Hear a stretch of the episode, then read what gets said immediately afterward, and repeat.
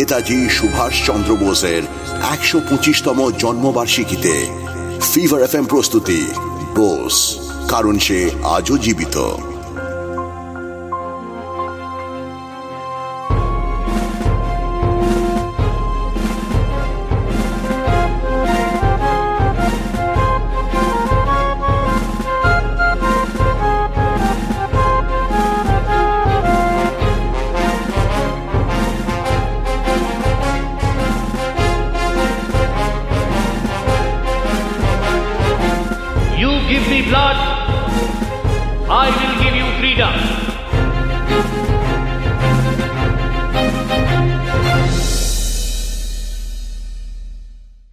আগের পর্বে সুভাষের বিলাপ এখনও কানে বাজে। নিজের রাত দিন একাকার করে যে মানুষ চারপাশে একটা জাতীয়তাবাদী সুর তৈরির চেষ্টায় ছিল, সে যদি হঠাৎ পিছন ফিরে দেখে যে সব সঙ্গী সাথীরা ওকে ছেড়ে চলে গেছে, কেমন আঘাত লাগবে? ভাবুন তো। আমরা দূর থেকে ভাবতে পারি, কিন্তু শত চেষ্টা করেও আসলেই ফিল করতে হয়তো পারব না সেই ইমোশনটা সরকারি কলেজ ছেড়ে ন্যাশনাল কলেজে ভর্তি হওয়ার ধুম উঠল মাঝে। গান্ধীজির ডাকা অসহযোগ আন্দোলন ক্রমশ জোরদার হলো। এর ফলে কিন্তু বেশ কিছু সংশয় মনে নিয়ে ধীরে ধীরে অনেক ছাত্রই ছেড়ে দিল ন্যাশনাল কলেজ এমনও দিন গেল যখন সুভাষচন্দ্র কলেজের প্রিন্সিপাল হিসেবে খালি ক্লাসে ফাঁকা বেঞ্চের সামনে বসে সময় কাটালো। কাজ নেই, কিন্তু ইচ্ছে তো ছিল মনে।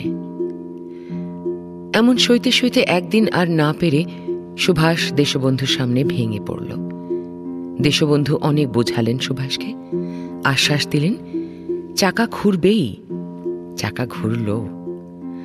হঠাৎ খবর এলো, অসহযোগ আন্দোলন চলাকালীনই ভারতে আসছেন British Yuvraj prince of Wales. Chittaranjan Das Bangla কংগ্রেসের নেতৃত্বে থেকে সুভাষকে আদেশ করলেন সুভাষ আমাদের হাতে আর বেশি সময় নেই। যা করার খুব চাপের মধ্যে করে ফেলতে হবে। তুমি কিছু ঠিক করেছ? কীভাবে এগোবে? প্ল্যান অনুযায়ী কাল যুবরাজ যখন বম্বে পৌঁছাবেন তখন সমস্ত দেশের মতো এখানেও আমরা হরতাল করব। পিকেটিং করব সমস্ত ইম্পর্টেন্ট জায়গায়। মানে সব ব্রিটিশ সিম্বলের সামনে বিক্ষোভ দেখাবো আমরা। খুব ভালো কথা। কিন্তু সুভাষ আমাদের এবার সব আট ঘাট বেঁধে নামতে হবে। মনে রেখো বুঝতে পারছ তো? ব্রিটিশ অ্যাডমিনিস্ট্রেশন কিন্তু উঠে পড়ে লাগবে যে কোনো রকমের ডিস্টার্বেন্স স্থাপনের জন্য। জানি দেশবন্ধু আর তাই তো অপেক্ষায় আছি। সুযোগের ভরপুর ফায়দা তোলার জন্য। আচ্ছা কেমন? দেখুন অ্যাডমিনিস্ট্রেশন তো চাইবেই যে ওদের যুবরাজের সামনে যেন কোনোভাবেই অপ্রস্তুত না হতে হয়। আর আমরাও তককে তককে থাকব। কীভাবে ওই ফাঁদেই ওদের ফেলা যায়। সুভাষ দা আমরা তৈরি। এই দেখুন দেশবন্ধু আমাদের ব্যাটালিয়ান রেডি এবার আপনি শুধু দেখবেন আমাদের খেলা। একবার রাস্তায় নামি তারপর দেখাচ্ছি ওদের মজা। দেশবন্ধু আপনি নিশ্চিন্ত থাকুন আমাদের কোনো ভুল হবে না। আমাদের আওয়াজ ওদের শুনতেই হবে। এই তো চাই বন্ধু। আমাদের কথা যদি কেউ জেনে বুঝে না শুনতে চায় তাহলে তো কোনো ক্ষতি নেই। আমরা অনায়াসে তার বাড়ির সামনে গিয়ে আমরা হল্লা করতে পারি। কি বলো তোমরা? হ্যাঁ। তোমাদের উত্তেজনা আমি আন্দাজ করতে পারছি। জবাব নেই এর। কিন্তু তাও বলছি যা করবে খুব সাবধানে করো। ওরা কিন্তু যে কোনো ছুতোয় আমাদের হ্যারাস করতে পারে।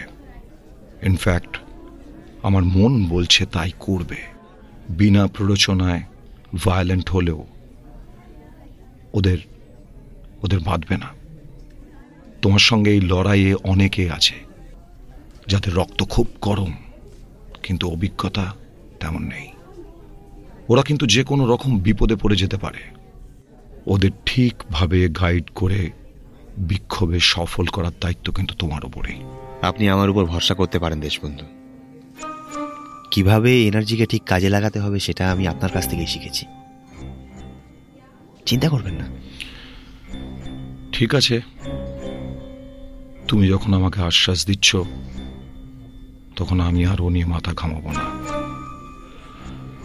আর তোমাদের আমার একটাই শেষ প্রশ্ন করার। কাল যখন তোমরা রাস্তায় নামবে, তখন কিন্তু যা ইচ্ছে ঘটে যেতে পারে। ভয় করবে না তো। তোমরা প্রস্তুত তো? যে কোনো পরিস্থিতির মোকাবিলা করতে? দেশবন্ধু, অনেক তো ভয় পেয়ে রইলাম। এবার একটু ভয় না পেয়ে দেখি না। আর ওরা কি বা করবে? মারবে তো? এতদিন ধরে তো মানসিকভাবে মার খেয়েই যাচ্ছি। কাল না হয় শরীরেই চাবুক পড়বে। ক্ষতি কি? না, এই কথা শুনে আর আমার কিছুই বলার নেই, সুভাষ।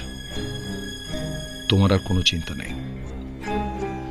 যাদের পথ চেয়ে বসেছিলে, এই যে তারা এসে গেছে, যাও, ওদের সঙ্গে নিয়ে যাও। ওরা দেশের মান রক্ষা করবে। আমার সব রকম শুভেচ্ছা রইল তোমাদের জন্য। যাও। বীর হিসেবে নিজেকে প্রমাণ করো। আপনার আশীর্বাদ আমাদের আরও তেজি করবে নিঃসন্দেহে দেশবন্ধু। আপনি নিশ্চিন্ত থাকুন। আপনার মতন মানুষ এতদিন ধরে যে লক্ষ্যের উদ্দেশ্যে নিরন্তর কাজ করে গেছেন যদি তার এক টুকরো আপনার কাছে এনে দিতে পারি তাহলে নিজেদের ধন্য মনে করুন। সুভাষ রাস্তায় নেমে এই প্রথম কোনো আন্দোলনে নেতৃত্ব দিচ্ছিল। সেদিক দিয়ে দেখতে গেলে ভবিষ্যতের অনেক আন্দোলনের প্রথম ধাপ ছিল এই প্রিন্স অফ ওয়েলসের বিরুদ্ধে হরতাল। রাস্তায় বিক্ষোভের আওয়াজ। ব্রেকের পরে শুনতে থাকুন ফিভার প্রস্তুতি বোস শুনছিলেন ফিভার এফ প্রস্তুতি বোস কারণ সে আজও জীবিত। অভিনয়ে প্রয়াত সৌমিত্র চট্টোপাধ্যায়, ঋত্বিক চক্রবর্তী, শিলাজিৎ মজুমদার, রজতাভ দত্ত, বিশ্বজিৎ চক্রবর্তী আর নারেশনে রূপা গাঙ্গুলি।